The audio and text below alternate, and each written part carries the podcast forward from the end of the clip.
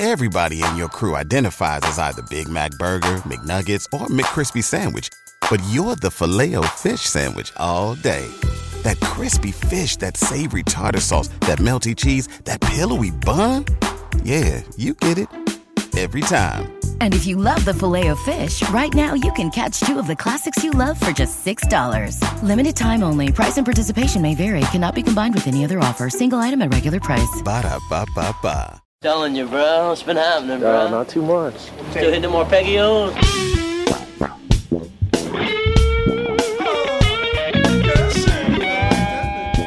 Hi, this is Shane Terrio. And you are listening to The Riff Raff. Stories and insights from the front line.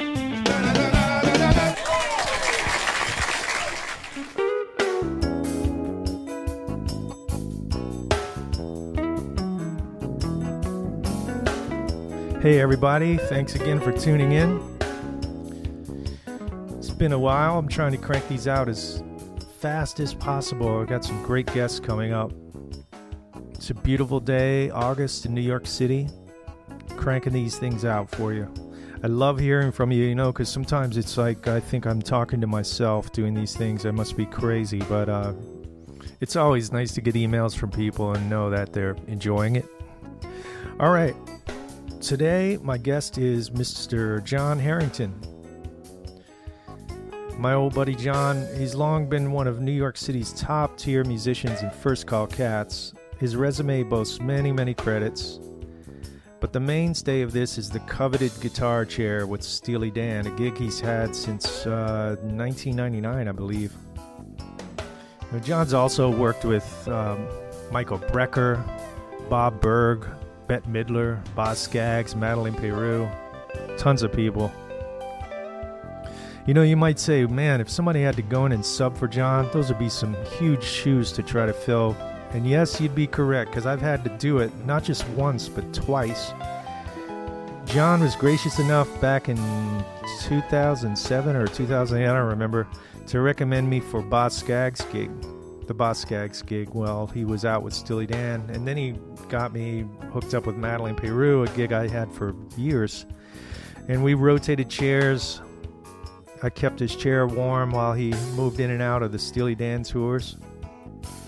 So this is a fun one, man. We had a lot of laughs you can hear, but I've never asked John all this stuff, so I asked him about his early years and what his first break was in New York, his first solo record.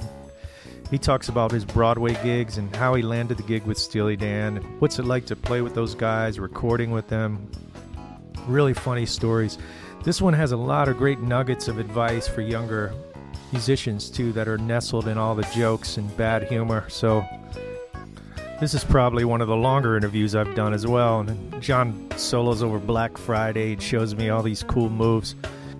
Okay, so I'm in Soho, New York City, walking up to John's studio that he shares with producer, keyboardist extraordinaire Jim Beard. And here we go. All right, shut up, Terrio. Here we go, plugging in, playing some licks. Enjoy.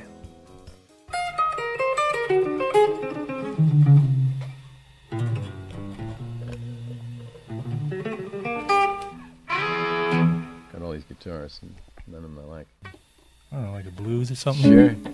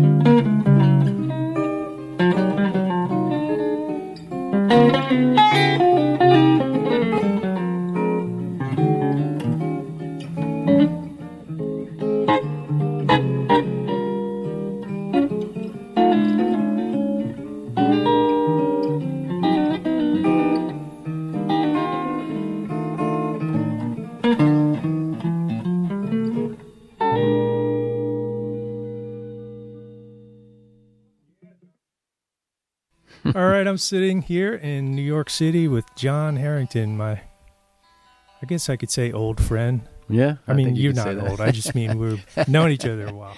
We have. True. Thanks for making the time to do this. And, you know, this is like a totally chill thing, man. It's not a serious interview. I'll edit all the stuff. But I want to tell the uh, the listeners how we first met. I think it was through, was it through Tim Bullard, mutual friend? I think it was. But I, I want to tell you because, you know, before we get into Jon's story and everything, I came up to New York years ago, and Jon offered to take me to the fifty-five bar to hear Wayne Krantz. Was that and we what, didn't really okay. know each other. Was that what it was? Yeah. Wow. So he took me, and that was like when it was the scene was really happening. I remember being blown away. I'd never heard Wayne Krantz before. It was slamming, man. It was with Tim and um, Keith Carlock. And then you said, let's go to this club called Smoke. That's right. I remember that. It happened to be my birthday, and we walked into this club. Who was the organ player guy? Oh, man, I'm not sure I remember. It was, uh, there's a guy that used to do that gig all the time. I, for, I forget. Well, anyway, name. We walk in, and... But it's I, a classic old room. Yeah, we had had organ. A couple of beers, and I remember you told me when we walked in, man, I can't hang long. I've got to take my daughter to school. Oh, really? And it was like a Wednesday wow. night. Yeah. This was a while this ago. This was a long time ago.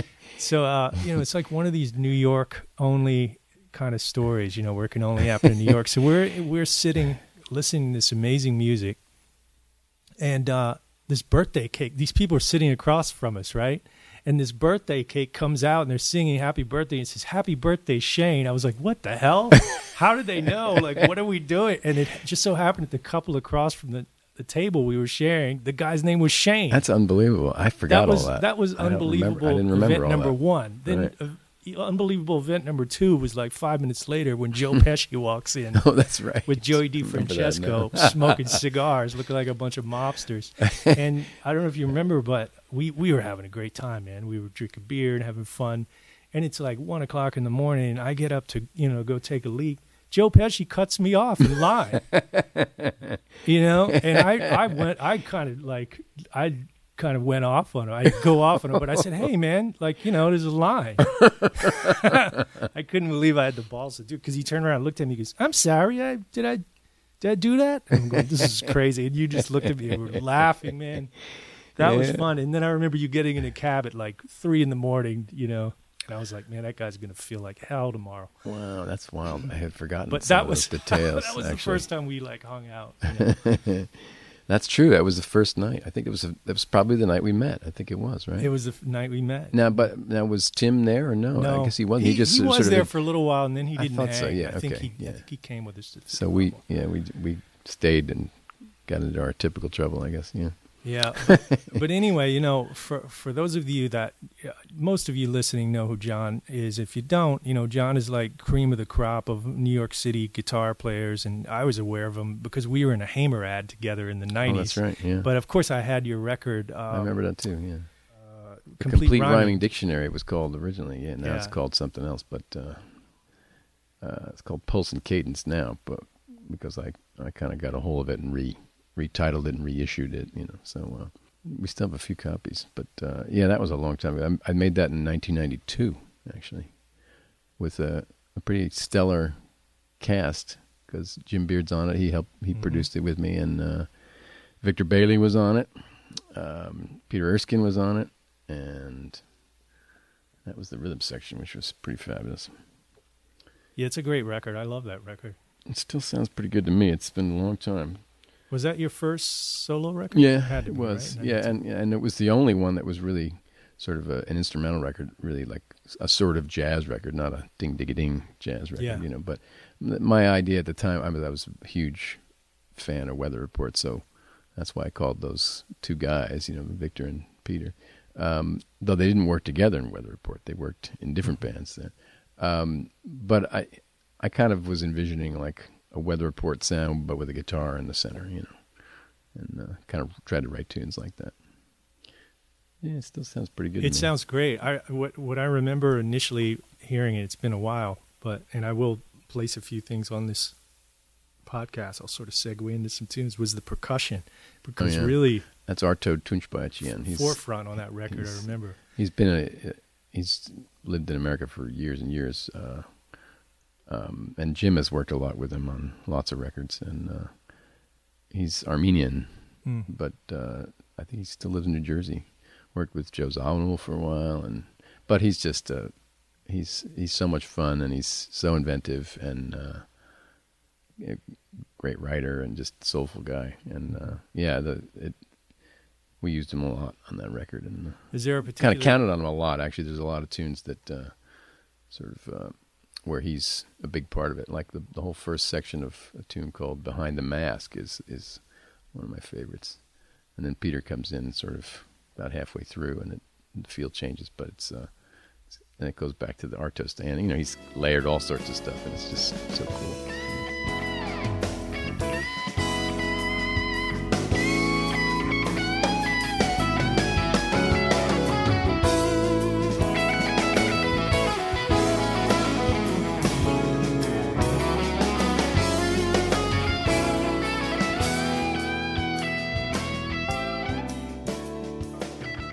Yeah, I was listening to it um, last night, uh, just a couple of tracks to sort of refresh, because it's been a long time. And th- the one called Kernel of Truth, I remember that one, that melody's.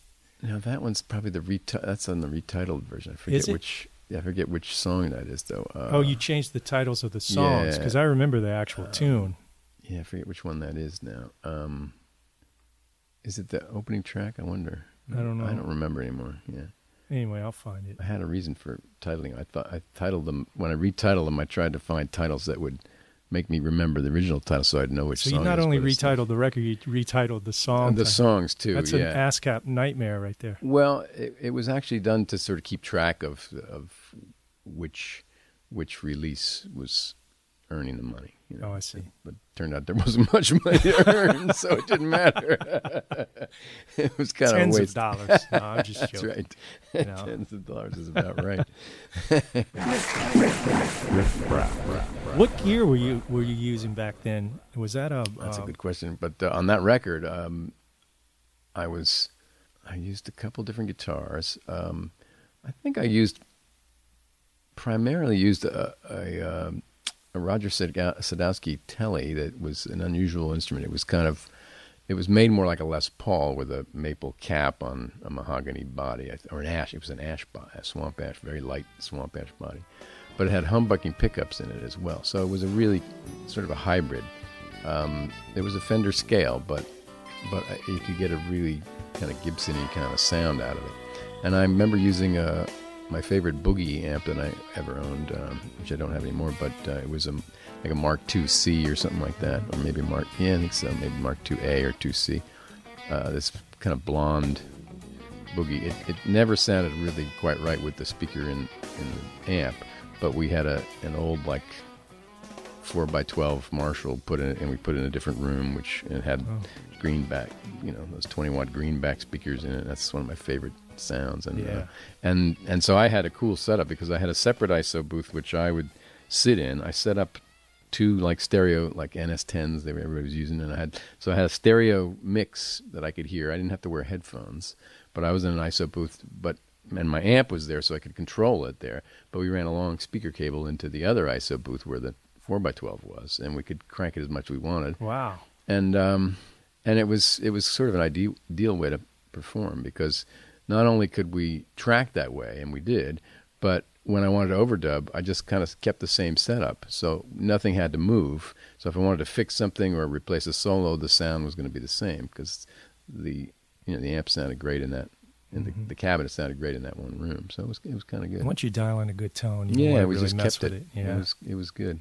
We did it at the Carriage House up in Stamford, Connecticut. Wow, that place is there. It's been, still, place has been there going, a long yeah. time. Yeah, it has been there a long time.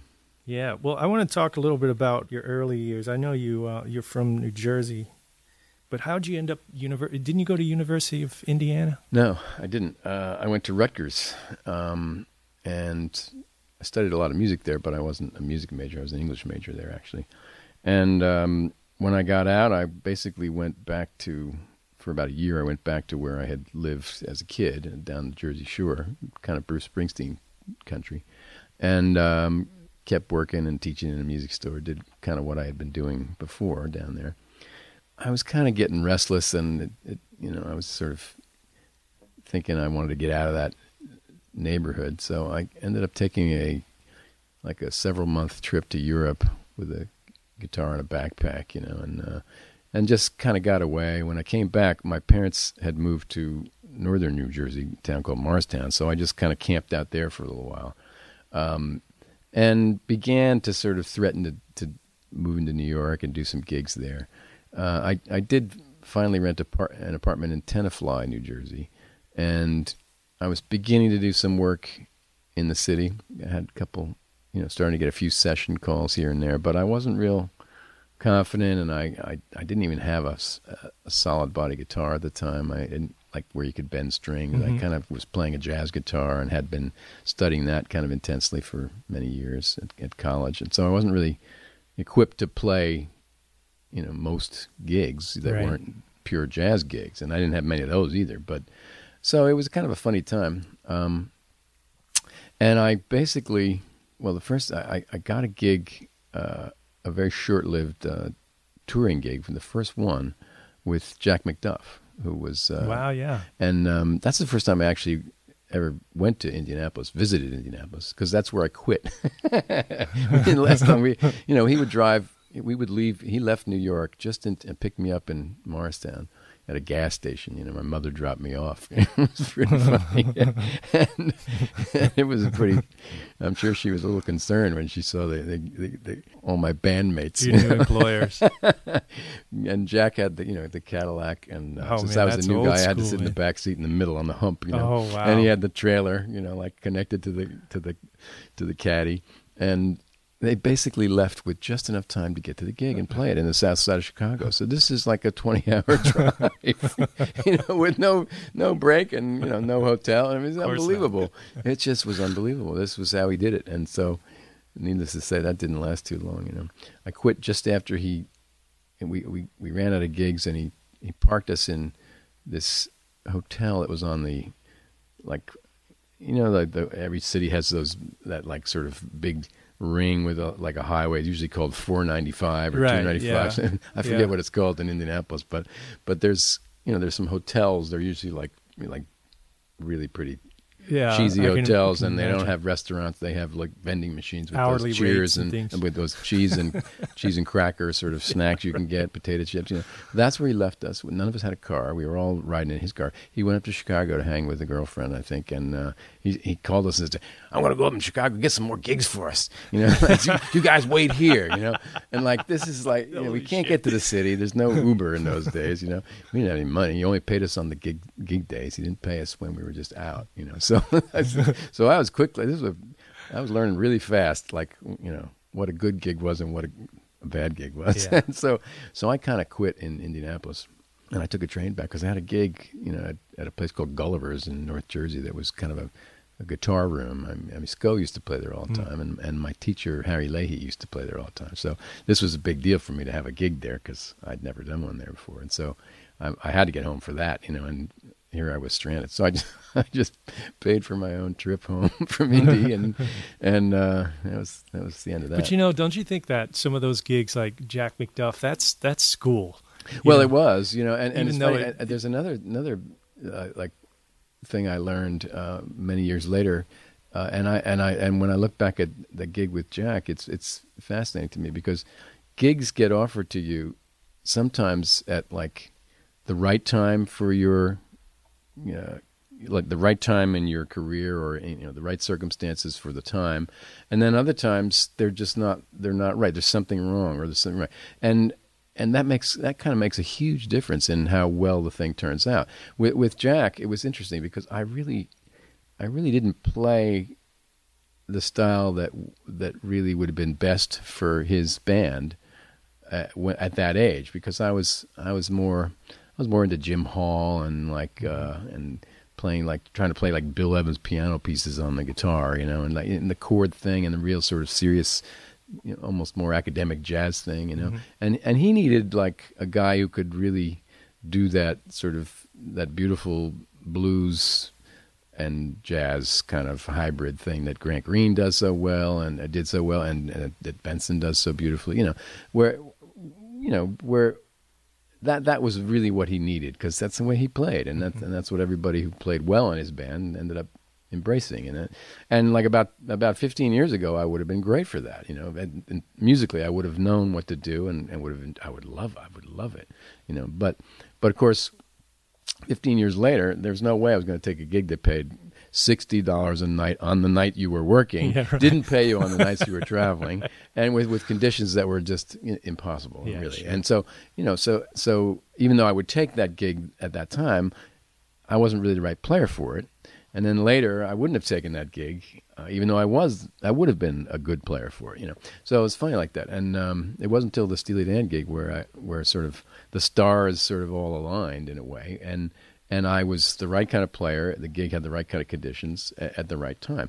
It, Twenty years earlier, I probably wouldn't have been mm-hmm. quite capable of doing that job as well, I don't think, you know. But but at the time it was offered, it was the right time for me. Mm-hmm. So that's that's a fascinating thing, you know. Mm-hmm. I mean, uh, and, and it, no, it's not just it's not just the you know not just your own preparedness or your own place in your in your career, but but also you know the, the terms of the job and, and what terms you require. You know, yeah. I, mean, I can I almost get to a point now where I, I could I could take a gig for for and not really worry much about the money. Right. I might choose to do something just because I love the music, you know. Right. But that wasn't really the case. No, you just any time to... earlier because it seemed like that was necessary, you know. Especially once my daughter was born, then that was very necessary. Right. Right. As Jimmy Ponder once told me, he said, he says, "I got three kids and they like to eat every day." Aaron Neville told me one time, he was, "Well, the one thing about kids is they don't go away." Because they were all asking for money constantly. Right. Uh, but you know, I, it's interesting what you're saying, like gigs and, and uh, how you how you acquire gigs in the right time. And, and one thing to me, what I, Indiana, I know why I thought of Indiana, because that's your your buddy Jim Beard right. and Kenny Aronoff. And before we, I'm going to let well, you tell the whole story, but yeah. I, I think it's really cool that right now we're sitting in a studio that you and Jim own, and you've known each other since college. It's been a long Played time. Played on, uh, you're, you're in Steely Dan together, you work with Madeleine together. I ring the buzzer to the studio, I see Beard Harrington. It's pretty cool that your buddy, you know, you're still working together. Yeah, we so. we, uh, we go back a long way now. Uh, I didn't finish telling you why I actually en- oh, ended up in sorry. Indianapolis, but uh, because I, I forgot, we got sidetracked. But um, but I actually moved to uh, chasing a girl, of course, and uh, and and New Jersey wasn't all that that happy. I was a little little. I had a little bit of an identity crisis. I was beginning to want to work. And all I really had been doing there was were these little jazz gigs, and you know they didn't pay anything, and and I, I, I found it hard really. Although I loved my uh, my teacher Harry Leahy, you know, he was a fantastic guitar player and a great teacher. I couldn't really see just sort of staying there and kind of trying to imitate his life, you know, in that in that world. But that's all I kind of had aspired to for many years when I was studying in, in school and everything. So.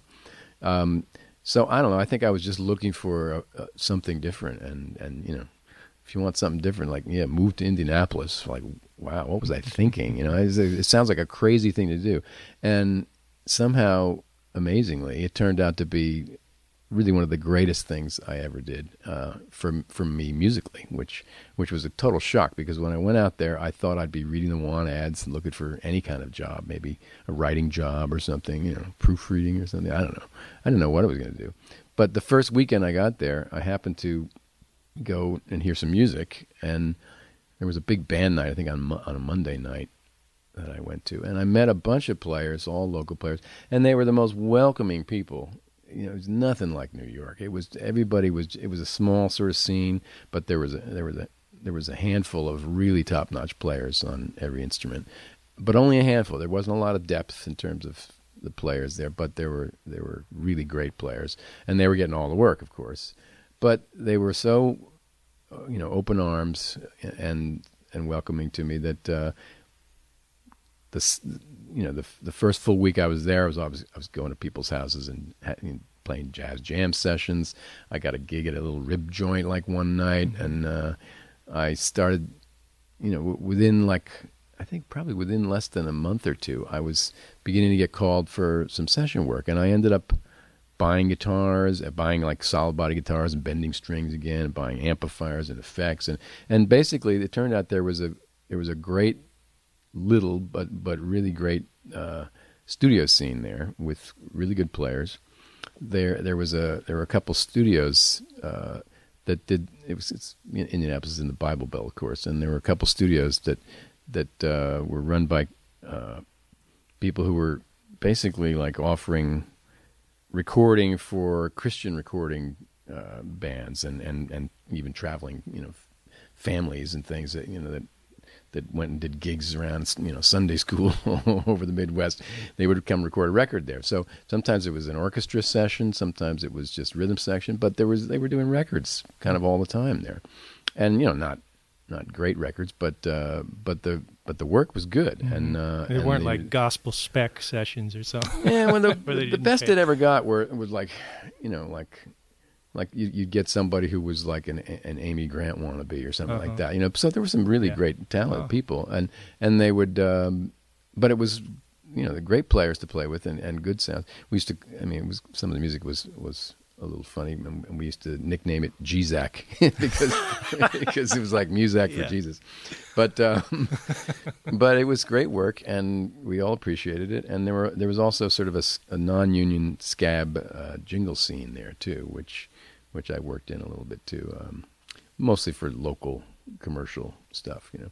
But, you know, I, if I had stayed in New York, you know, I, if I ever got called to do a session or something, I would have been, I would have been so green, yeah. probably fall flat on my face and not get called back. And there's so much competition. It was not as welcoming a place, you know.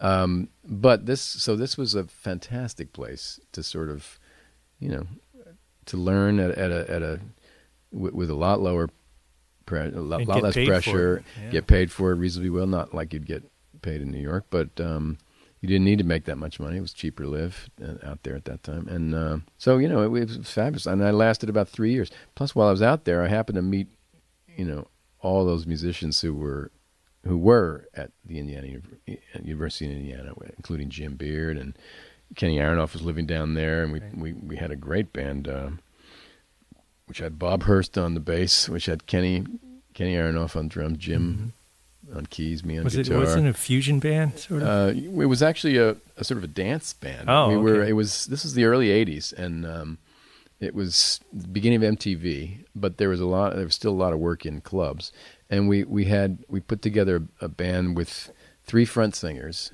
and and then this backup band, you know, and uh, we did a lot of. A lot of the dance music at the time, like uh, I remember we played one of Freddie Washington's tune, uh, "Forget Me Nots." I don't remember that one. Wow. We played uh, like Bowie's "Let's Dance," you know. Yeah. We played, uh, I forget what else. I don't know. It was fun, and um, Chris Bode was in the band playing trumpet. So we, it was, you know, there's a lot of people there, and you know, I got to meet a lot of those guys uh, and and work with them all the time. So it. it It was an amazing combination of, like, there was jazz work to be had. I got to play with all those guys that that had been working with Wes out there, Wes Montgomery. Yeah, I mean, Montgomery and brothers. Including Wes's brother, who was still alive, Buddy Montgomery. I got to work with him and a great drummer named Ray Appleton. Used to play all the time with him.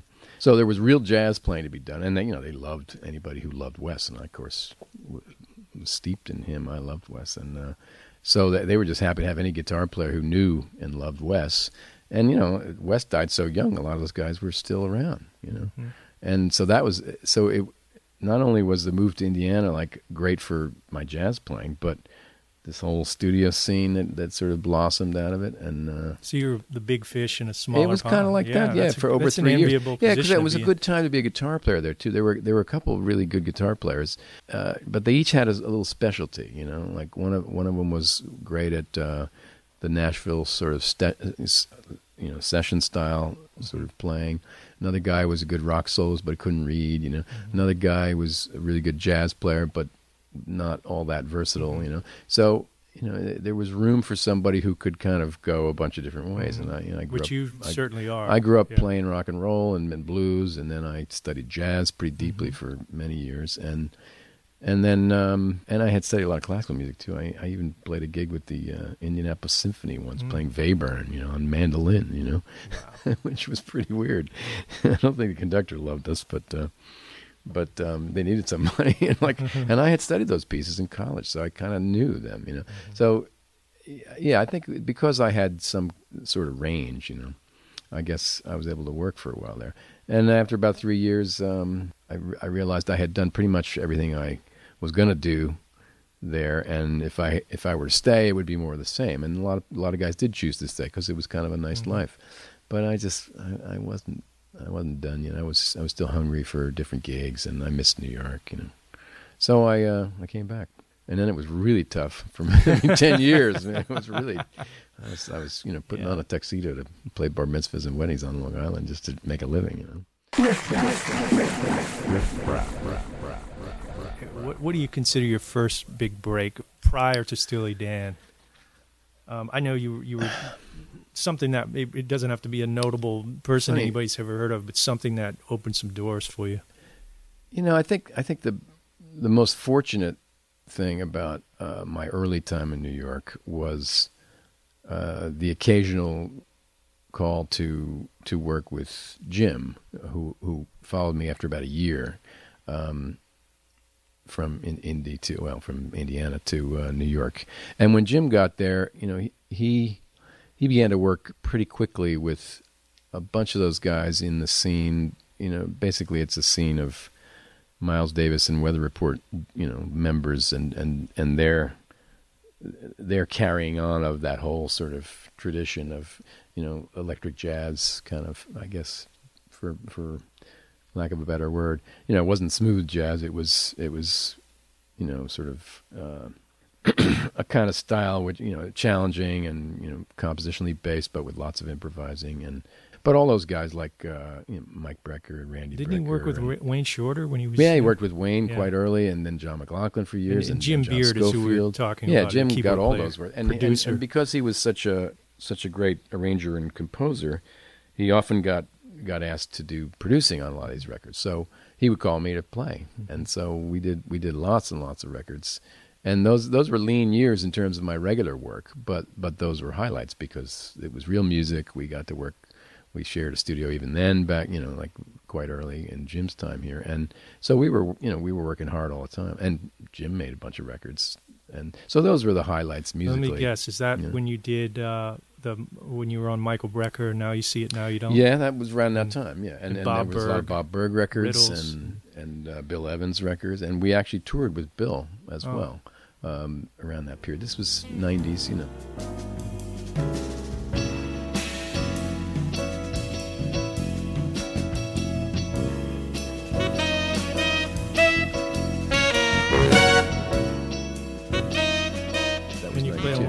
Records too, rhythm guitar. Yeah, I played some rhythm guitar on one yeah. record. Yeah, I had all those records. And Access Jim was involved in those, you know. So he was he was sort of my connection to that whole scene, and I'm sure it was that connection that also led to my being able to do that solo record, you know, for a Japanese label because they were they came to New York looking for new talent, you know, in that in that genre, I think. And uh, so yeah, it was um, those were the highlights, and and yet like. Again, those were those were gigs that were, you know, they, they would happen occasionally, but it wasn't like I was working every week on a record like sure, that. Yeah. So I needed I needed regular work, and uh, I had a young daughter at the time. And uh, in terms of uh, a break for the for my employment, I, I I think maybe the first one was was being able to to uh, begin to play some Broadway show work because mm. that really paid the bills. I mean, ultimately, it was it was a lifesaver for me. Um, Yeah, you know, well, you know, when I got to New York, the jingle scene was was already sort of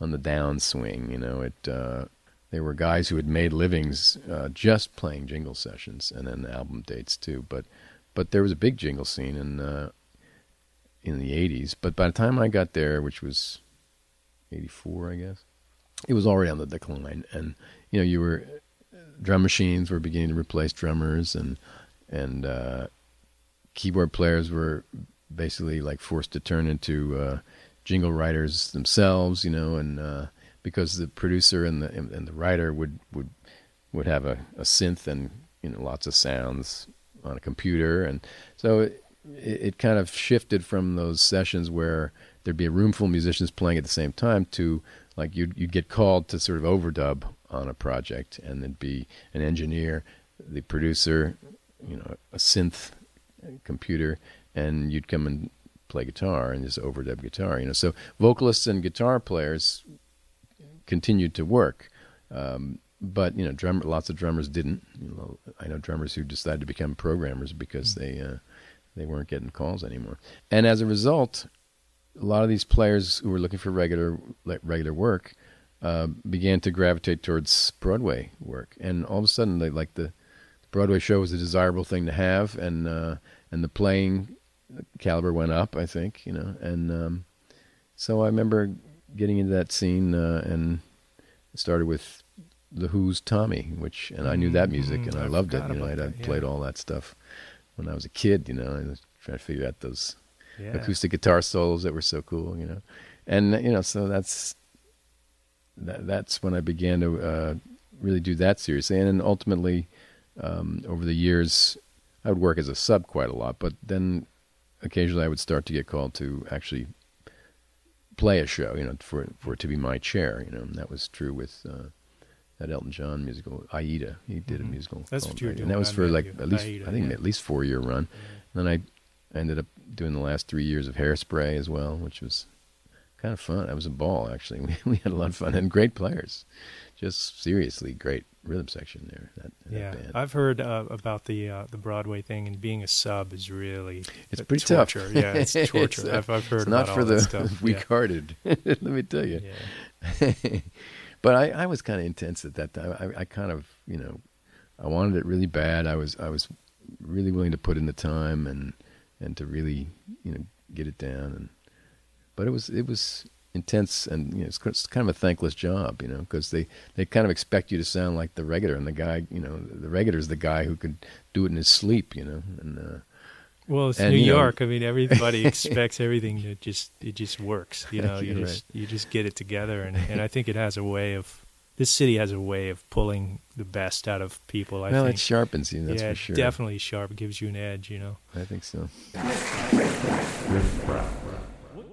Okay, so Steely Dan, how did you land that gig? I actually well, never it was even actually asked through you the, about through that. the Broadway uh, connection. Uh, after all, I mean, and a couple of things. It's kind of a In a way, it's a combination of those two things I said. Those two, my two breaks, if you think of them that way, before Steely Dan, were, were uh, being able to play a lot of that music, that that original music uh, on those records, including my own record, uh, and the other one was the Broadway work, which paid the bills. And uh, I uh, I had met a guy actually in the Tommy Pit um, named Ted Baker. You know, sure, I know you, Ted. Know, you know Ted, of course. Um, and uh, so we we had become friends because we'd done a lot of work together in that in that show. And uh, he had gotten a gig uh, playing all the rhythm tracks for Steely Dan's uh, first studio record in I think maybe eighteen years or something. Uh, a record called Two Against Nature, mm. which they I think were working on for. eighteen years? Well, for three years, probably like two or three years. And I think they started maybe in ninety-eight or something like that. Uh, it, it was done in two thousand. But uh, Ted had been playing all the rhythm sections, uh, dates. And um, and I think at the towards the end, in like late ninety-nine, they, I guess Walter had played everything he was going to play on it. And uh, they were looking for a guitar player to play some rhythm guitar on a, on a few tunes. And so they asked Ted if he could recommend somebody, and, and he happened to have a copy of that record I had done, you know, that solo, the first solo record of mine, Complete Rhyming Dictionary. And uh, so he brought it into a session, and they they put the record on, and uh, they listened to a little bit of the first tune, and uh, I think one of them made a wisecrack about how derivative of Weather Report it was or something.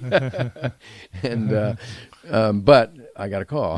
and so so um, Walter called me, and um, he asked me if you know I was free to come in. So we booked the session, and I came in and played. I played uh, for about maybe three hours, maybe three hours and change on one tune, mm-hmm. take after take after take, and with, without a lot of uh, direction about what to do differently. But So basically what you've always heard. Is, a little bit like yeah. what I've always heard, although, you know, the, I, I'd heard they were really fussy, and I can't say that I found, I found them fussy, really. Um, I mean, they were particular about it being in tune, being in time, and they and they wanted to they wanted it to be great. You know, the high standards for sure, but yeah. but um, but difficult to work for? Not at all. I, I, I mean, because I shared those, you know, st- I share those mm-hmm. standards. I want it to be good, too. Mm-hmm. So, and I'm happy to sit there as long as they want to, you mm-hmm. know, have me sit there and try something. So, um, and actually, I, I right, right, right away, I realized that there was one cool thing about about their direction, even though it wasn't there wasn't a lot of direction, uh, you know, instruction from them. Uh, but but I noticed they weren't they weren't negative about their their comments or their suggestions. They were only positive about it, which was really interesting because I'm not like that. Like if I'm playing by myself or like if I'm producing my own session and I'm overdubbing mm-hmm. something, I'll basically say, oh, I don't, I don't like that. I want to change that. You know, I'm, and I'm not shy about telling myself, no, don't do that. You know, I don't want to do that. I'm, and I try to fix it, try to come up with something better. But they would say, oh, you hear that? You hear that? That's good. Play, play more like that. Oh, you know? Yeah. So, so it would be just sort of a, build on, yeah. And, and, and, and also just sort of the right attitude. It fosters, yeah. you know, a more enthusiastic, yeah. you know, positive attitude. And so, and, and I noticed that right away, although they really didn't say a lot, you know. Anyway, we finished the tune and um, the session. And when I was leaving, Walter said, yeah, hey, you're going to be around next week. I'll have you come back and do some more, you know. I said, yeah, I'd love to, you know. So uh, he says, all right, I'll call you. So I go. Every, everything seemed good, you know. Week goes by, no phone call. Two weeks go by, no phone call. Five weeks go by, no phone call, you know. So I had given up on it mm-hmm. and say, okay, well, easy come, easy go, you know. And and finally, after five weeks, the phone rings again. It's Walter. He says, hey, you know that track you played on uh, whenever that was? I, I said, yeah, I remember. he says, he says, well, we're not going to use anything you played on it. so I said, okay, you know, and then like, but we want you to come. So then, you know, he's pulling my leg, of course. I mean, but he was right. He, he didn't use, yeah, anything use it. They didn't use anything on that one. No, they they chucked it. But um, but he did invite me back to play, and I, I did play several more sessions, and I ended up on four the four tracks that I played on after that first uh-huh. one, you know, but not the first one. That, that was no. your audition. I guess so. Yeah. So what were you thinking when you when you? walked out of there the first time, like, man, I just joined this whole elite group of guitar players that have, you know, done things, and some some of them never seen the light of day, like all yeah, these famous soloists that have went in one after another, Cattle Call. And well, because it wasn't a solo, I think, you know, these this was just a little rhythm guitar part. Um, I I didn't really, I didn't I didn't really react like that. I wasn't thinking about that um, for some reason. I. Uh, I I felt, you know, at that time in my life and, and in my work, you know, it, it felt like I could do that job, you know, like, okay, yeah, I can, I can do this. I kind of did a lot of that. And, uh, and I knew it was these two guys, and I knew how much I loved their music. Um, but I didn't find myself, you know, uh, unduly nervous. I wasn't, I wasn't thinking that, you know, that I was the wrong guy for the job, or I, I didn't have any of those fears. I, I, I didn't have any expectations that it would mm-hmm. lead to anything, but, but I was happy to do it. And they seemed, they seemed cool. They were easy to work with. I liked, I liked, um, and I didn't have a problem with them wanting to do take after take. And, uh, mm-hmm. and, um, I just was sort of happy to have another day of work, you know, and, sure. and I, I wasn't overthinking it that way, which is, I think was That's lucky for me. It was probably good. Yeah. Um, I think I did more of that thinking, you know, when he had, you know, when those weeks went by and he didn't call when he said he would, you know. You so, said you would call me. Yeah, you never so I called. think I went through a lot of changes then, but, but it, you know, I, I, I got over it too. And then, uh, then I was again pleasantly surprised when he, when he called back. But, you know, somewhere during those four the sessions, I guess it probably would maybe four more times I went in. Somewhere during that run, they... they popped the question, you know, said, we're going to be doing a lot of touring next year. We're looking for a guitar player. Would you, would you be interested? You're looking for a guitar player. Do you know anybody? yeah. so, no, man, that's, so uh, yeah. That was, that's... that was, that was how that one happened. It was, it was thanks again to Ted Baker. Uh, yeah. The great, it's always and somebody Brett Broadway, to give you a and recommendation. Also, uh, you know? my, my record, you know, so it's, it was a combination of, and that's the thing. That's, that's the sort of strange thing. I, I, I've had students, uh, you know, high school age, you know, like wanting to be serious musicians for their career, you know, ask me like, well, what do I have to do? You know, like, you know, what's the best way to make a million dollars in a hurry? Like, yeah. you know, like, and uh, I said, well, you know, start with, I said, you know, they, I mean, when, they've got all sorts of programs, and, and some of these kids have been in those programs, you know, where you, okay, you do this first, and then you do that next, and you get this degree, and then you practice this, and you, you know, they, they, they sort of, they lay it out as if this is, you know, the way to, as if there's a plan and a, and a step-by-step approach. You know, there's no, like I kept like telling, I said, well, you know, when you get out, in the, when you get out in the real world, you know, you're going to find something else is going on. You know, I mean, you you'll you'll need work, so you'll look for work, and you'll get you'll get a job. You'll probably get a job doing something, you know,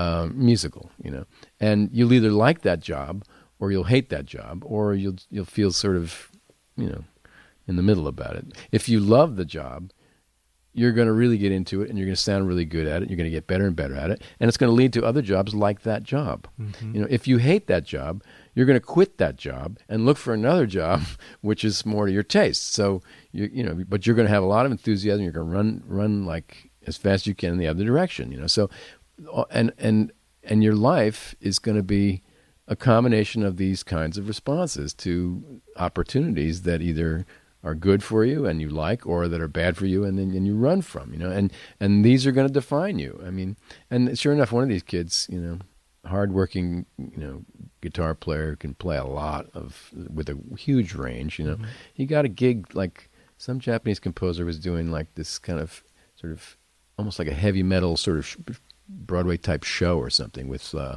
several guitar players. I think they were all on stage roles, and like, you know, they're, it's, it's all seven or eight string, I think eight string guitar, and it's all that, you know, wow, super yeah, cranked, yeah. you know, and it's, it's time signature changes here, and it's all, it's all kind of run on a machine, I guess, with click and all that, but, but just ridiculously hard, you know, and, you know, that, and he got this gig, and because he, he would put the time in, and, and he could do it. I mean, he, he could, he got the gig because he could do it.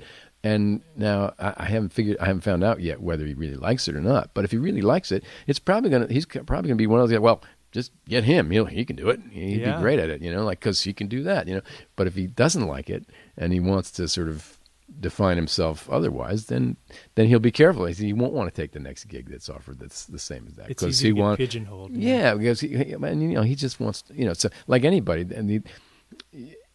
Again, it's just a series of responses to the stuff that the world throws at you, it seems to me. And and that's how you end up sort of figuring out who you are. The world has to help define mm-hmm. you. You can't really just do it with blinders on, you know, because mm-hmm. you can't afford it. You have to sort of interact with the world. And so, oh, you know this too. You know, it's, you know. Well, I was, uh, yeah, I mean, you say Ted Baker threw the, you know, the hookup for, it, it's always, that's what I tell players, it's like meet people, because yeah. look at you and Jim. It's the only years way later, it's ever happened. Now you guys have worked yeah. together, and it, you always end up with this little nucleus of people that you come up with. And you, you, That's you true. were John was gracious enough to. You recommended me. We didn't even know each other. You recommended me for Boz Scaggs That's right, and yeah. Madeleine, and I was. Yeah, you did we both were those gigs for me. Yeah. We were rotating for three years. I know on those gigs. I was. Every That's where you met Ted, out. I think, too. Yeah. Right? With, oh, yeah. Ted thing. would carry around two ta- tennis rackets all over Europe and never played tennis every day. Madeline would be like, "Why are you carrying these tennis rackets? Why do we? Why are we checking this?" And he would never play. I never saw him play a game of tennis ever. I can believe Great that. player, though, man. He is. Yeah. Great player. Yeah.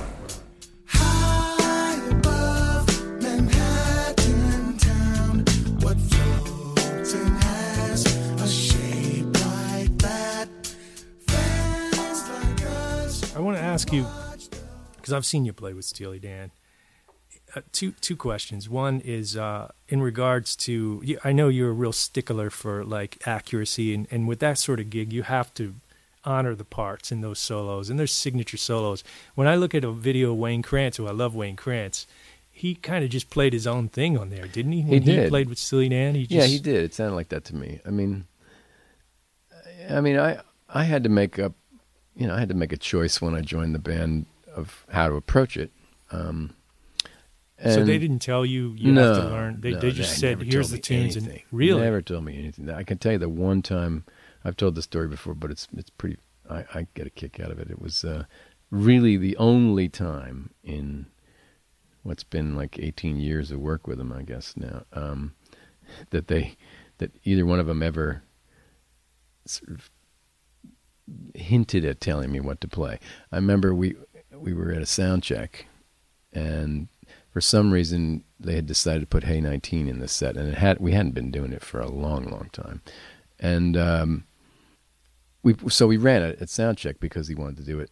Donald wanted to play it that night. So whenever I had played it before, I always quoted that that first little, uh, I guess, melody. I, I think of it more like it's almost like a melody. It's it's a it's a little solo intro figure, you know. Um, how does it go? I mean, you know, like uh, yeah, why don't you show us? It's that one. Uh, you know, like um.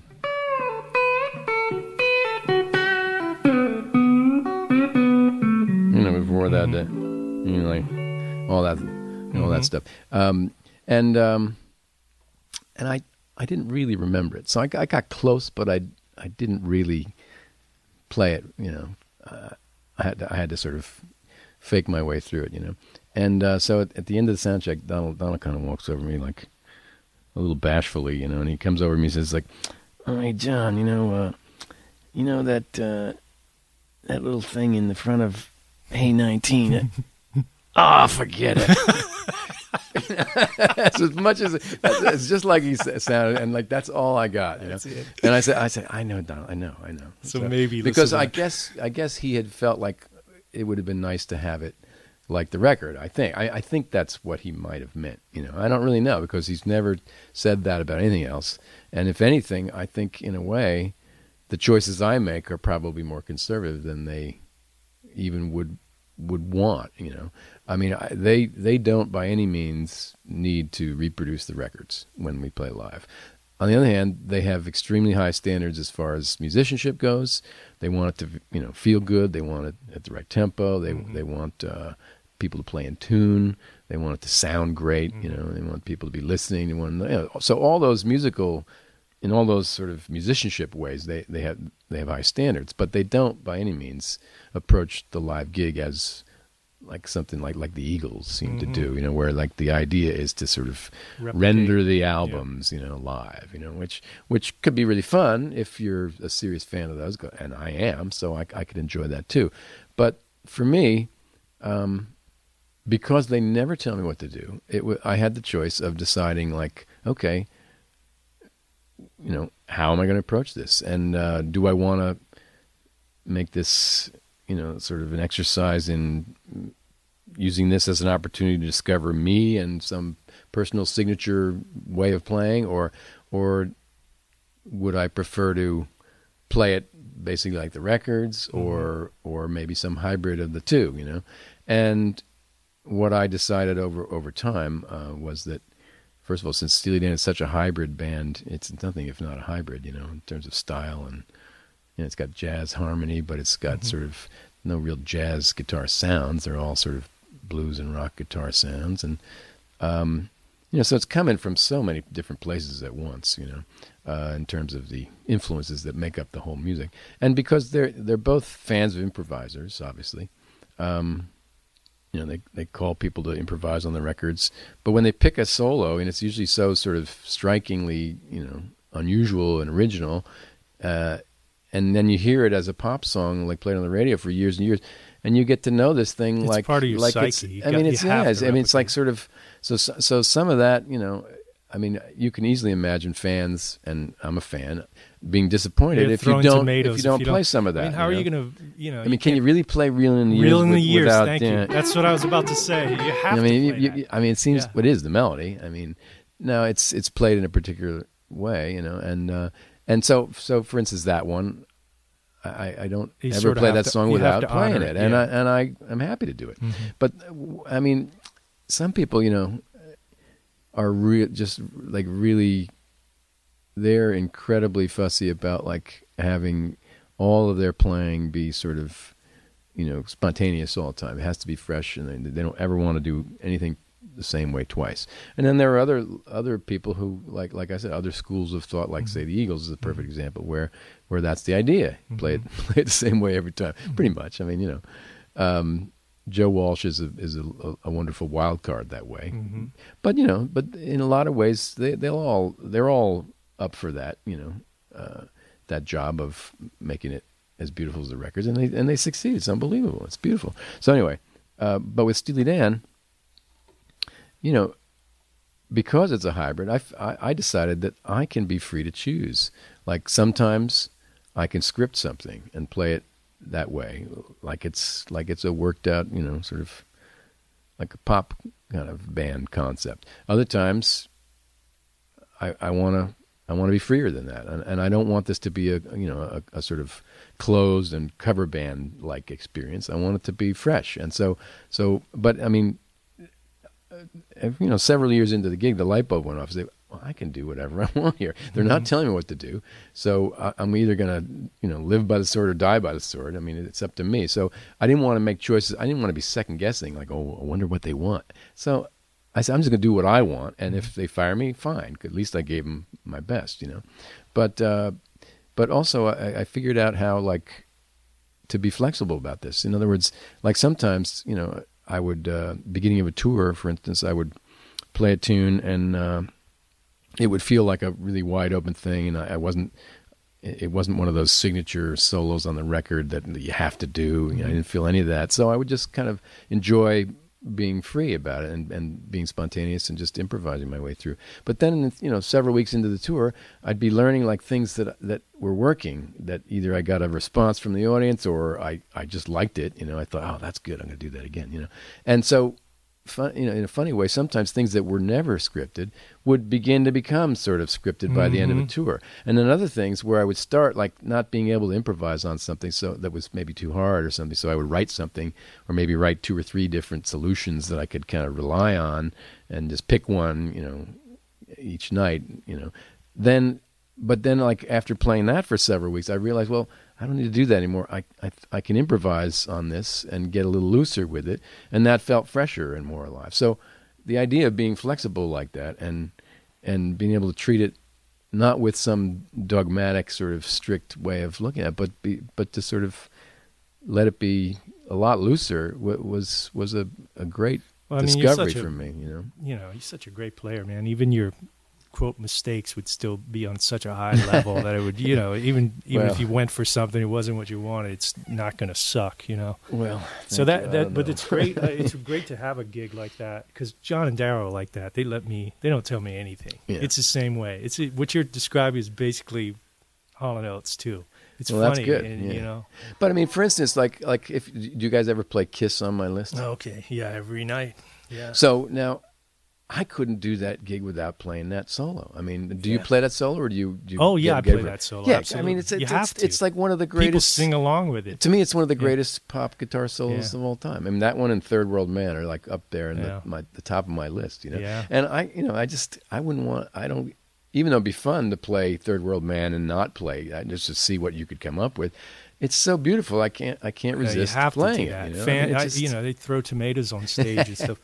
But that's but, so melodic, and I, I think you know it, you it clearly to, must have been somebody. Composed. You have it to honor that somebody sang that. It might have. I don't know if it's G. Smith probably at that point, and he came up with some genius stuff. And, and I've been in the studio with Darryl. I'm working with him now every day this whole month, and I know how he works in the studio, and sure. it's probably the same back then, where yeah, he's probably. very hands on, and he'll sing. Yeah, he probably things. sing what he wants. He's got to hear. A great ear and a oh, great yeah. idea. Melody, so that all that stuff was. He just, probably sang it. He might know. have, I don't know, but because yeah. it, it's a very. Oh, it's it's, it's, it's a very composed. Unconventional guitar thing. It is, but it's very musical. It's very, it's so simple. It's hard, yeah. and when you're playing that thing through a screaming, you know, Marshall amp in an arena, it's so easy to screw it up. You know, you're trying to look cool, play it, and go up for this whole this, you know, all this right. kind of stuff. I but, like it's, that. But anyway, it's a great one. Now, let's get back to man. I was. What is this tune? What is this? What is that? Which one Black is that? Black Friday. Black Friday. How does that one? Should just, just show me a little bit how you play on that. That's. Uh, I mean.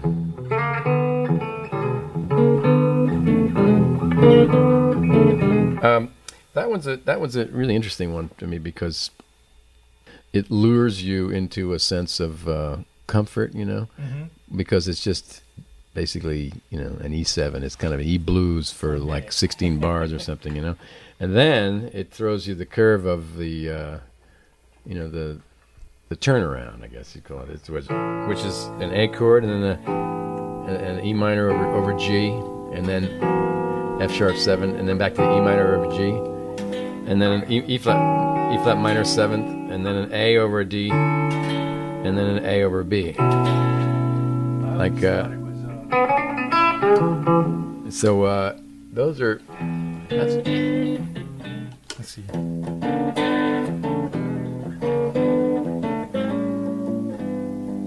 It's a little different, yeah. It's uh, the, the, which, the first one is an A chord. Uh, oh, just a, just a plain A chord, and then and it's an E minor over G. Right, and then uh, and an E flat minor, and then and then D major nine or A over D, and then then right, yeah.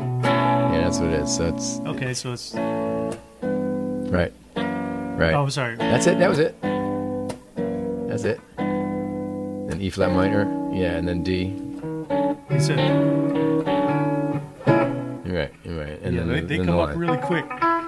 Yeah, it's really quick. So, you know, so I mean, on the mel- and when I was trying to learn how to improvise on that, um, which is really tough. You know, a lot of people just blow it off and they just like keep playing in in blues and E, but that doesn't work so well when you when you get to the E flat minor chord. You know, you can't. A lot of, you're not going to find a lot of notes that right. work in the, an E blues scale on that chord. So, so you kind of have to pay attention, and um, and I had to sort of stop and, and work some things out, you know, to get through that and sound convincing to me. But it's an interesting thing because uh, the first chord's not so bad, neither is the second. But this is getting a little funny, you know, and then and then this is really really gets funny, and then that's somewhere else. Now we're kind of coming back, you know, like in terms of harmonically, but. Um, The first thing I did was like, okay, well, what's the melody? What's what is it? What is Donald singing when those chords are happening? Like, uh, and it's kind of you know Johnny One Note. It's uh, black, black, Friday, girl, you know it's got to be. Uh, yeah. So it's just two notes. Yeah. Um, so so the first thing I did was try to look for uh, um, look for simple like. You know, a single note on each chord because it's going by so fast. I mean, yeah. you could sort of like you could sort of find like, like a chord scale relationship for like this. Okay, like, you know, and then like uh, same thing. Like yeah, a, and like a, maybe. A, you could, but it it, but who's really going to have dumb. the time to do yeah. that? I mean, like because because you know, yeah, they're going by so quickly. So, so that's not a strategy that's going to be very helpful, I don't think. So, so you know, um, chord. To, anyway, to make a long story short, what I ended up uh, finding like was a kind of simple, a way of simplifying the the sort of chords. I, I look for these triads. So here's here's an A chord, right, for the first one. Here's a G chord for the second one. There's F sharp for that. Then back up the G chord, and then uh, and then back to the F sharp. For the E flat minor, and then like, uh, and then up to the A again, two A's. So, so basically three, three triads oh. can get you through the whole thing. So, so first I said, okay, let's just let's just practice playing notes in those triads because they're going by like,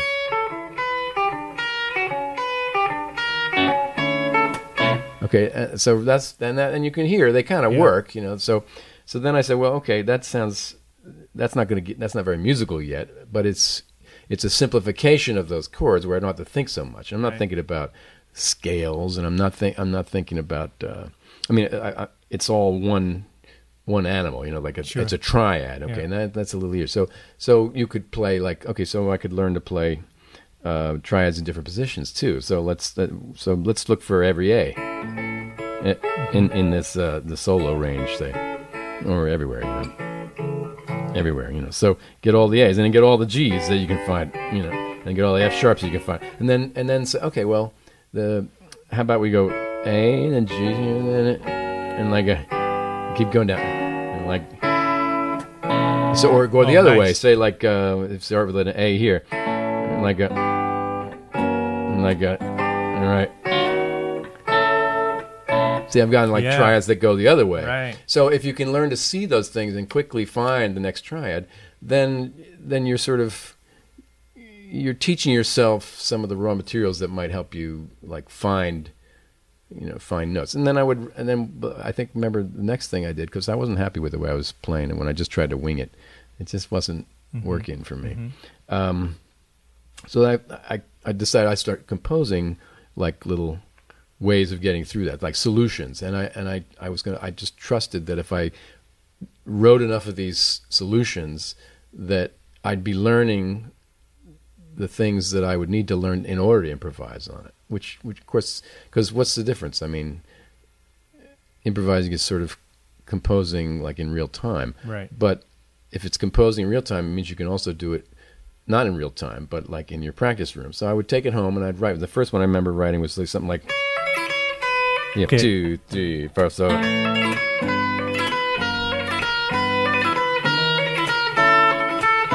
Yeah, like I, whatever, you know. So it was the idea of, um, you know, making something easier to play. Like, uh, or, or I think, my, I mean, even before that, I probably went like, yeah, or, like, or something like that. Yeah, some where I'm just uh, something simple. Mm-hmm. So finding a, finding a juicy note that Common you can tone. Kind of make a little, uh, or just the third of each of those tries. Sorry, those are weird changes, man. Three, Sorry. four. So two, three, four.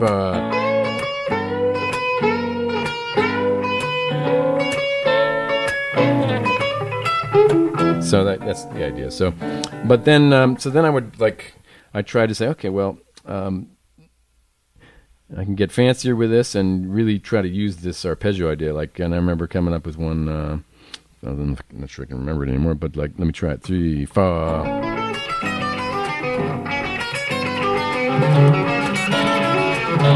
Yeah, so so that one, like, um, again, it takes advantage of like the, like uh, of not just doing the automatic, mm-hmm. you know, not that thing right in a row like that. So uh, it, you have to be able to see the, you know, the, the chords in different spots, and you know, anyway, that that that's kind of one of the ideas. And um, but you, you know, like, or you can do like these that that chord outline thing.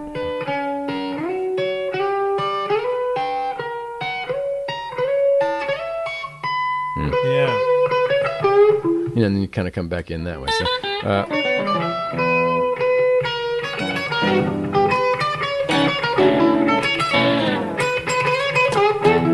you know, you get the idea. So, and then it's, and then you, then you breathe a sigh of relief, and you, you're back in the blues, yeah. You know, which is a relief after all that. Yeah, man. But it's fun, you know. And at, at times when I'm playing the tune enough, I, I, uh, I get to a point where I, I can sort of.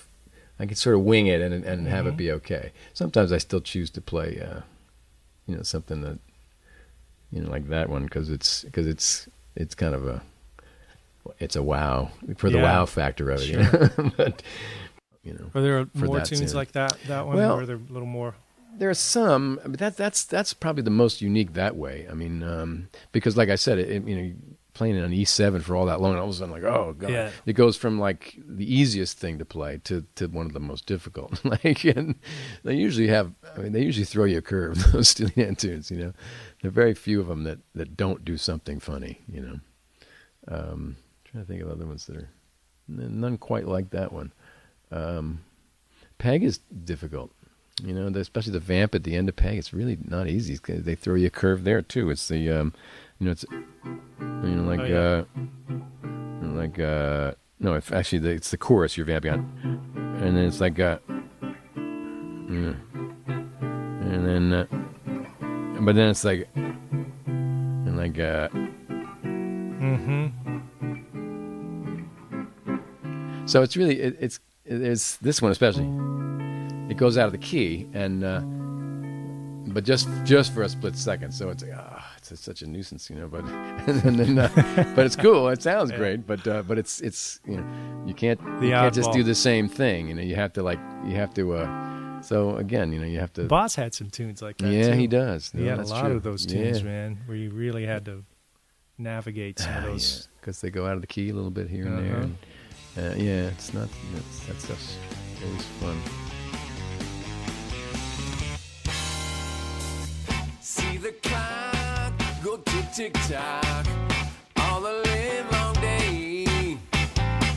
The minute hand, he's making plans. The second hand obeys. Another day faded away. And where the hell am I? So anyway, I'm gonna see you. We're gonna be doing a co-bill. You just told me. That's right. In London, oh, London and Dublin, I think both. Halloween. So I'm gonna check out those par. I'm gonna check out Black Friday. Okay. Five. I'll be on the side stage. John. Yeah, that's, we'll probably do it. We It's been most every night's set list for years. Pretty consistent now. Set list? Pretty much, yeah. There's there's about a handful of maybe six or seven tunes that get rotated in and out periodically. Like uh, Home at Last will replace Babylon Sisters because it has the same groove, you know. Yeah. Um, things like that, you know. So yeah. we have we have both those in our repertoire and we play them a lot, but but uh, there's not really room for all the. I don't know. We may know we know about eighty tunes or something, but you know, over the years we played that played that many. But there there probably are thirty that we regularly play, mm-hmm. and uh, I don't know, maybe twenty. twenty-two or something maybe gets in a normal list. And then there's about, like I said, maybe six to eight more that get get sort of rotated in and out, you know, but we don't play every day. And then there's like maybe fifteen that we do pretty much all the time, mm-hmm. you know. So it's tricky, you know, when you got when you have so many hits like when that. When you have hits, you know, fans want to hear pretty hits. Pretty tricky. And then to, you have it's hard like, to avoid them, you know. And, and ten percent of the audience are, are very aggressive and they post and they're like, why do you guys don't play this yeah, cut and the it's deep not easy. Cuts? And you can't please everybody. And, no, it's you know. a, it's a, it's a, it's a difficult, I guess it's a good problem to have, but it's a problem sometimes, you know. Yeah. And I, I mean, you know, that's why those album shows were so refreshing because we would, you know, we'd be able to do, you know, you, you bill it as something else and then people know what to expect. They know it's going to be different. Mm-hmm. And um, that'll bring some hardcore fans out, but it'll also, uh, it'll, you know, allow you to do a different set sort of guilt-free, you know, mm-hmm. which is not, not easy to do when you no. have that many hits, you know. Let's talk about your, your recent solo project. And, well, yeah. it's not recent because you've had this band together. What is, um...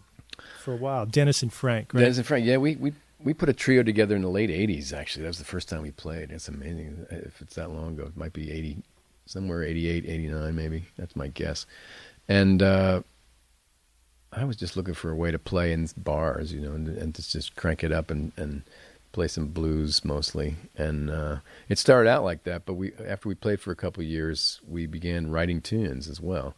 And that led to the first solo record, which I put out the same year I started working with Steely Dan in two thousand.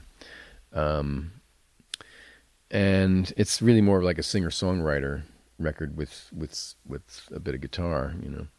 And and I continued kind of in that in that mode when I made solo records. I would make, I actually didn't make another one until about ten years later than that. The Shine, Shine, Shine was after that. But then the, the pace picked up, um, and I did one every three years or so, I guess. And um, the last one, um, I guess it's already been a year since we put it out, uh, is called Adult Entertainment. And uh, it was kind of the most fun one to make, as you can imagine from the title. I think I heard the, those songs at Daryl's Club when you played. You did. We, just yeah, we, we yeah, played them there. We were yeah. there. Yeah, we played a bunch of them then.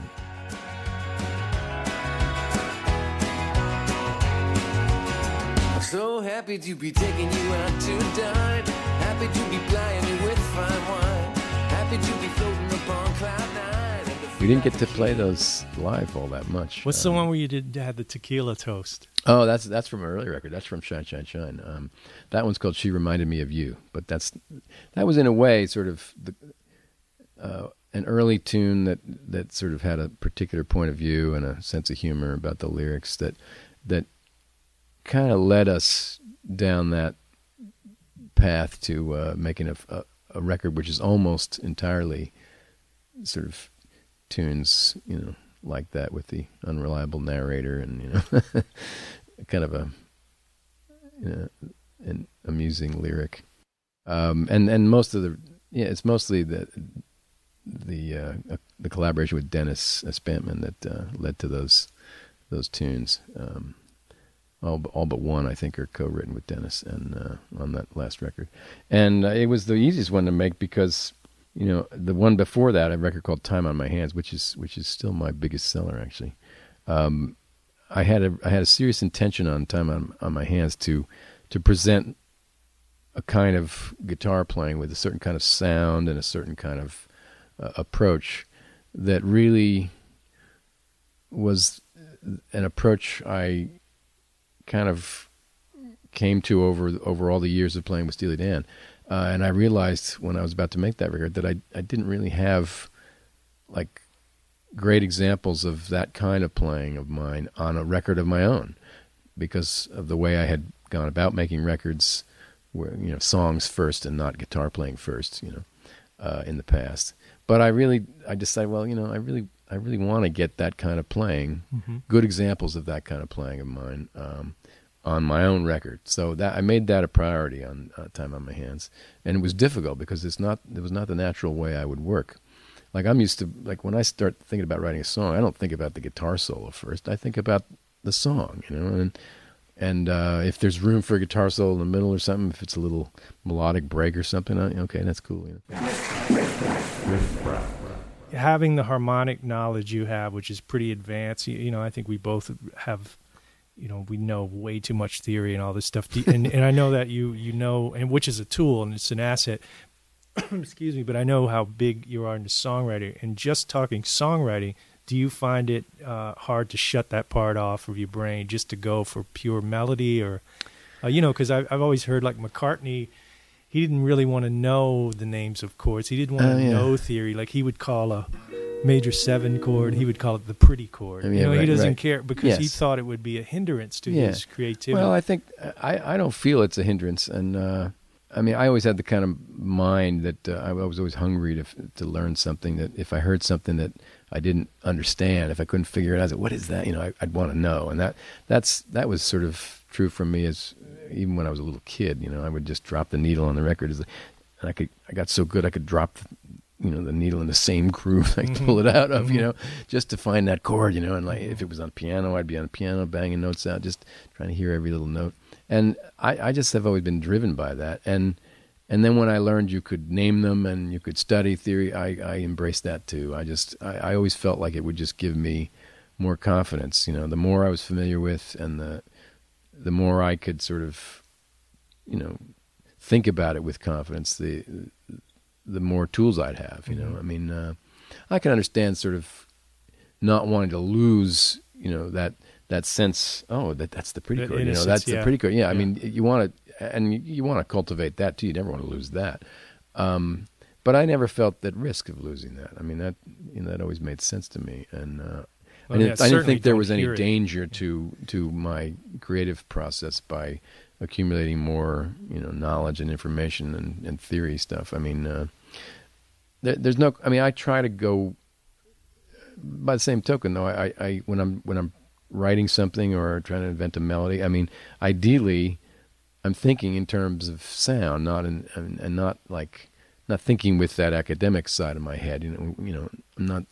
I'm trying to think with the pure music brain. You know, sure. And yeah. um, you know, I try to sing something that sounds good to me, or I try, I try to find notes that sound right to me, and you know, combinations of things. Now, of course, you know, the more you know, the more likely you are to sort of choose things that are familiar, and it's, and it becomes challenging to find totally new things, which is why some people will write on instruments that they don't really know how to play. You know, you sit, I sit me down at a piano and I really can't play it well enough. I mean, it's going to feel different, you know?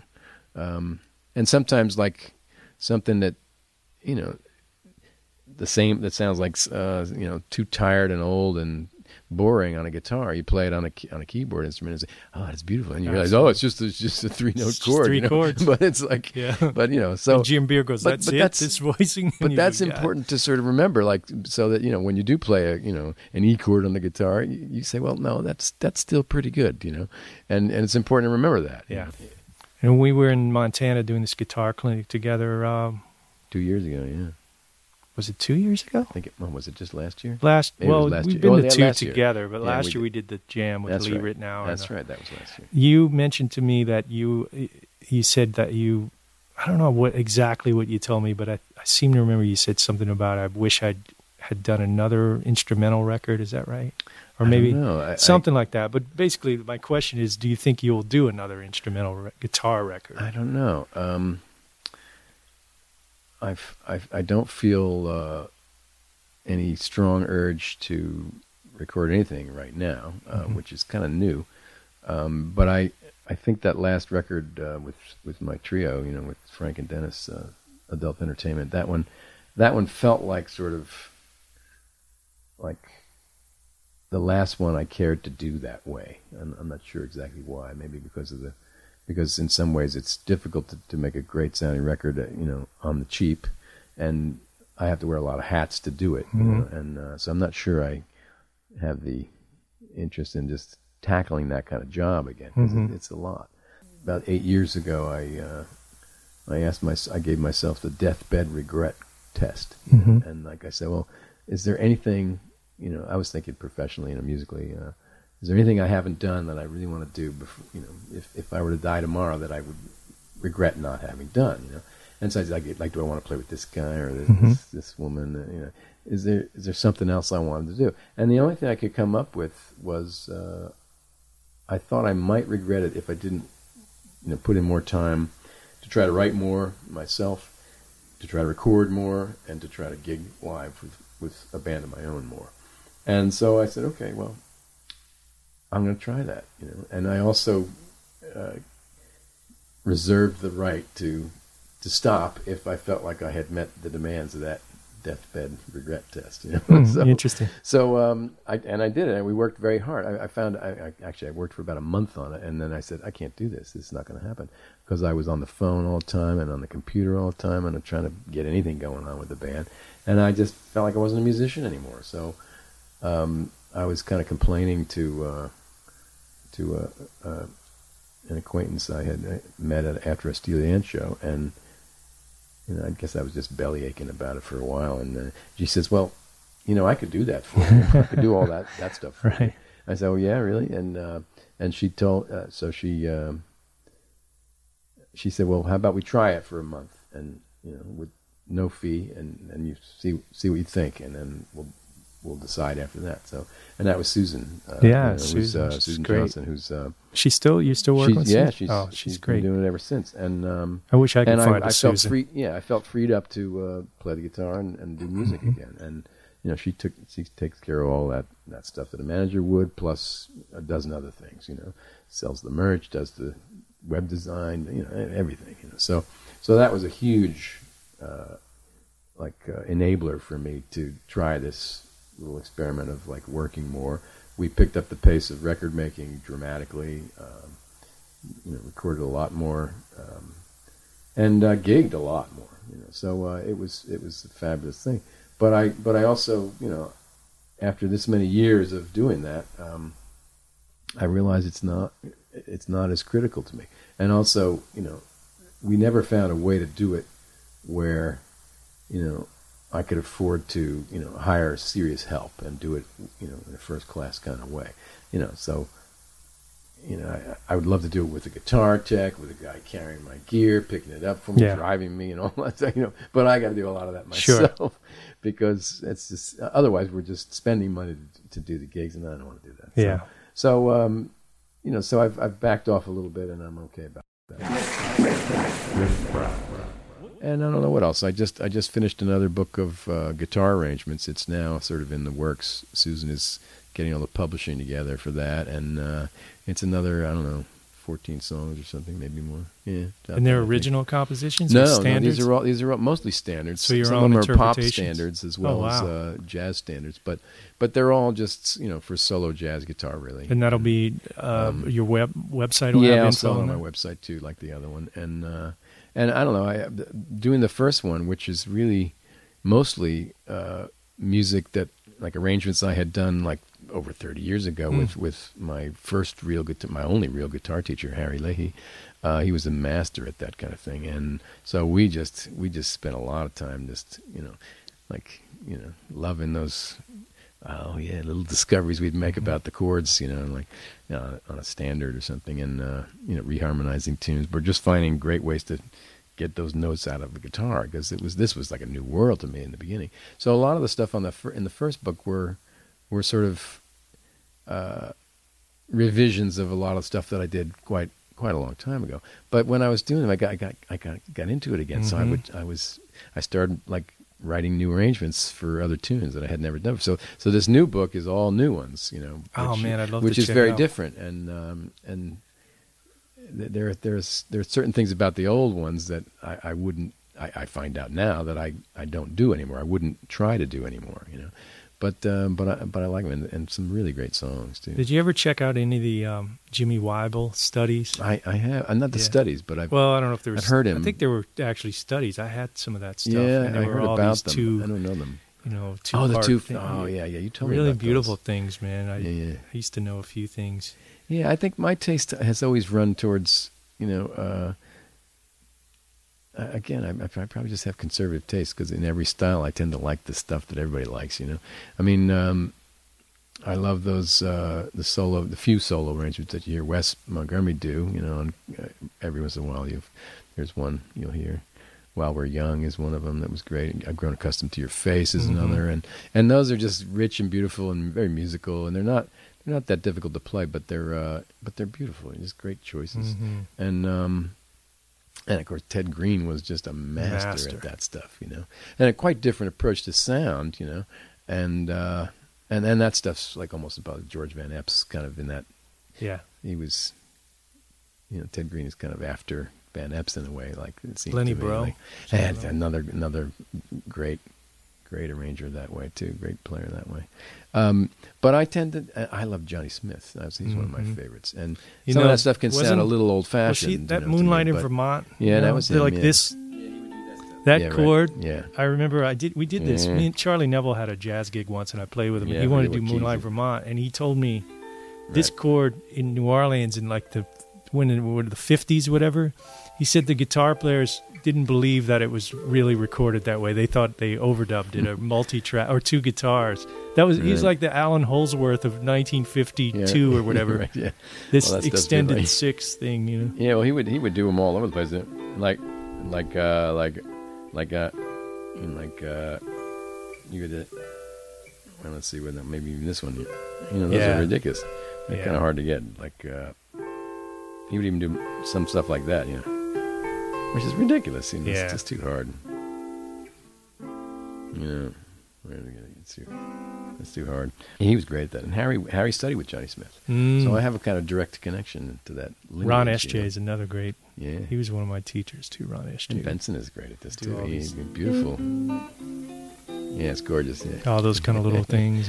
And Joe Pass was amazing. Oh, he, he man. Could, and he could just, he could just Joe like Pass. knock it off without ever having... arranged it. You know, I have just, a recording. He'd just go for it live, and it would be amazing. I had a teacher in eleventh grade that took me to hear Joe Pass, a jazz band teacher, and he had to get permission from my mom because it was a two-drink minimum club. And right. he took me on a on a weeknight, school right. night, and sat me eight feet from Joe Pass. He was right. just him by himself, solo guitar. And a few days later, uh, one of his friend, one of my teacher's friends, who was a guitar player, local hotshot, he just liked me.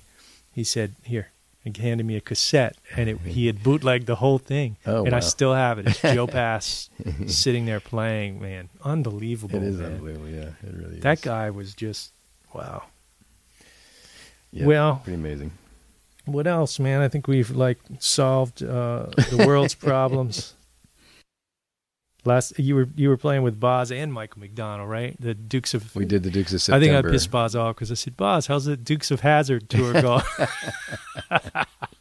Yeah, Dukes of Dixieland, great band, man. It was fun. We did a D V D that came out pretty well, actually. It's, uh... You did? Is it is it it's done? A D V D, yeah, oh, a long wow. time ago. We did it in oh man, twenty, I'm so out of touch. twenty twelve, I guess. Maybe. Wow. Yeah, there, it's it's available somewhere. I don't know where it is, but uh, I have a copy somewhere. Yeah, and it sounds pretty good. It came out pretty well. That was, I was exhausted. I had to fly back from like a Madeleine tour mm. you know, in Europe, and, and then we did like I don't know. We did a run through of every song, and we did a camera blocking of every song. It was a, I was ready about keel over. I think you know I came I directly those, in for I that. I remember those Boz Scaggs sound gig. checks. Yeah,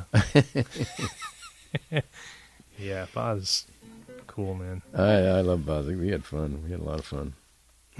he's still he's still working. Oh yeah, he's, he's still working. My buddy of mine's playing drums now. They, oh yeah, I recommended Who? him. Uh, David Northrup. Okay, Nashville cat. He's good. He he knows every Porcaro groove oh, yeah, inside and out. Perfect. And I talked to Chris the other day, uh, and he's Boz's manager. For those listening, and, and he said, "Man, this guy's like playing grooves that Boz hasn't heard in years because he knows all the." Of course, yeah. But I loved Kahari, man. He was such a great. Player and he was, yeah. All those cats, man. Fantastic. Yeah, we had fun. So anyway, um, man, we could talk all kinds of things. Well, get we, us in trouble, but we, we won't. We can uh, continue in uh, Dublin or yeah. Or, uh, well, that, I'm going to be drinking Guinness in Dublin. we, like that would be great. We could be drinking Guinness and do this, man. I got a great little uh, little Irish music spot to go to too. The, when you first hooked me up with Madeleine Peyroux's gig, I that's when we started rehearsals was Dublin. Oh wow, that's the first time I, I ever had never met her. been there. I'd only been I've only been there once, and it was this yeah. year with Madeleine actually. We uh, we played uh, was it the Olympia I think, and I had played mm-hmm. there before years before, but.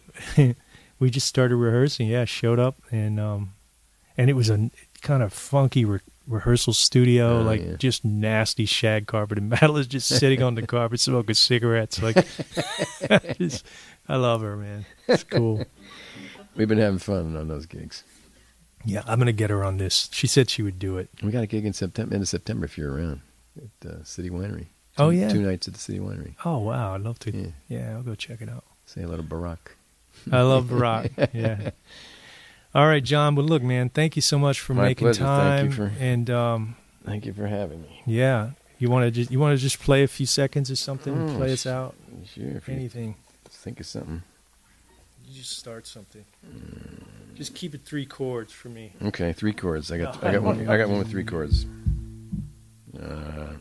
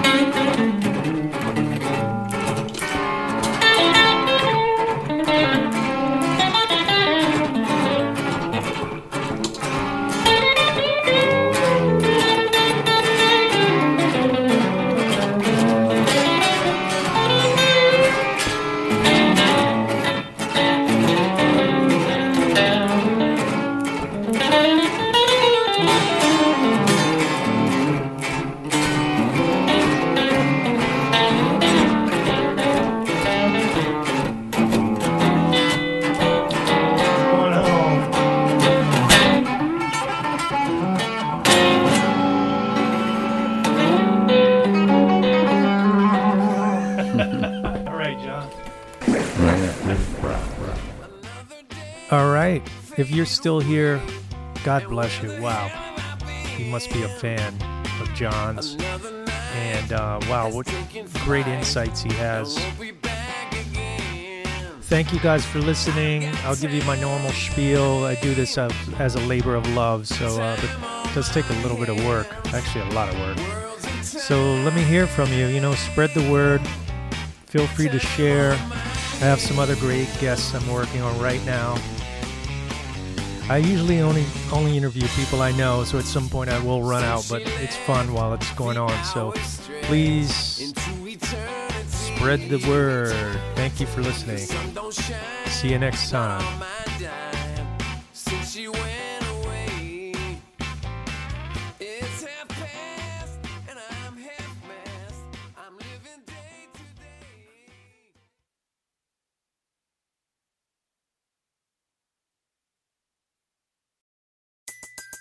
Everybody in your crew identifies as either Big Mac Burger, McNuggets, or McCrispy Sandwich.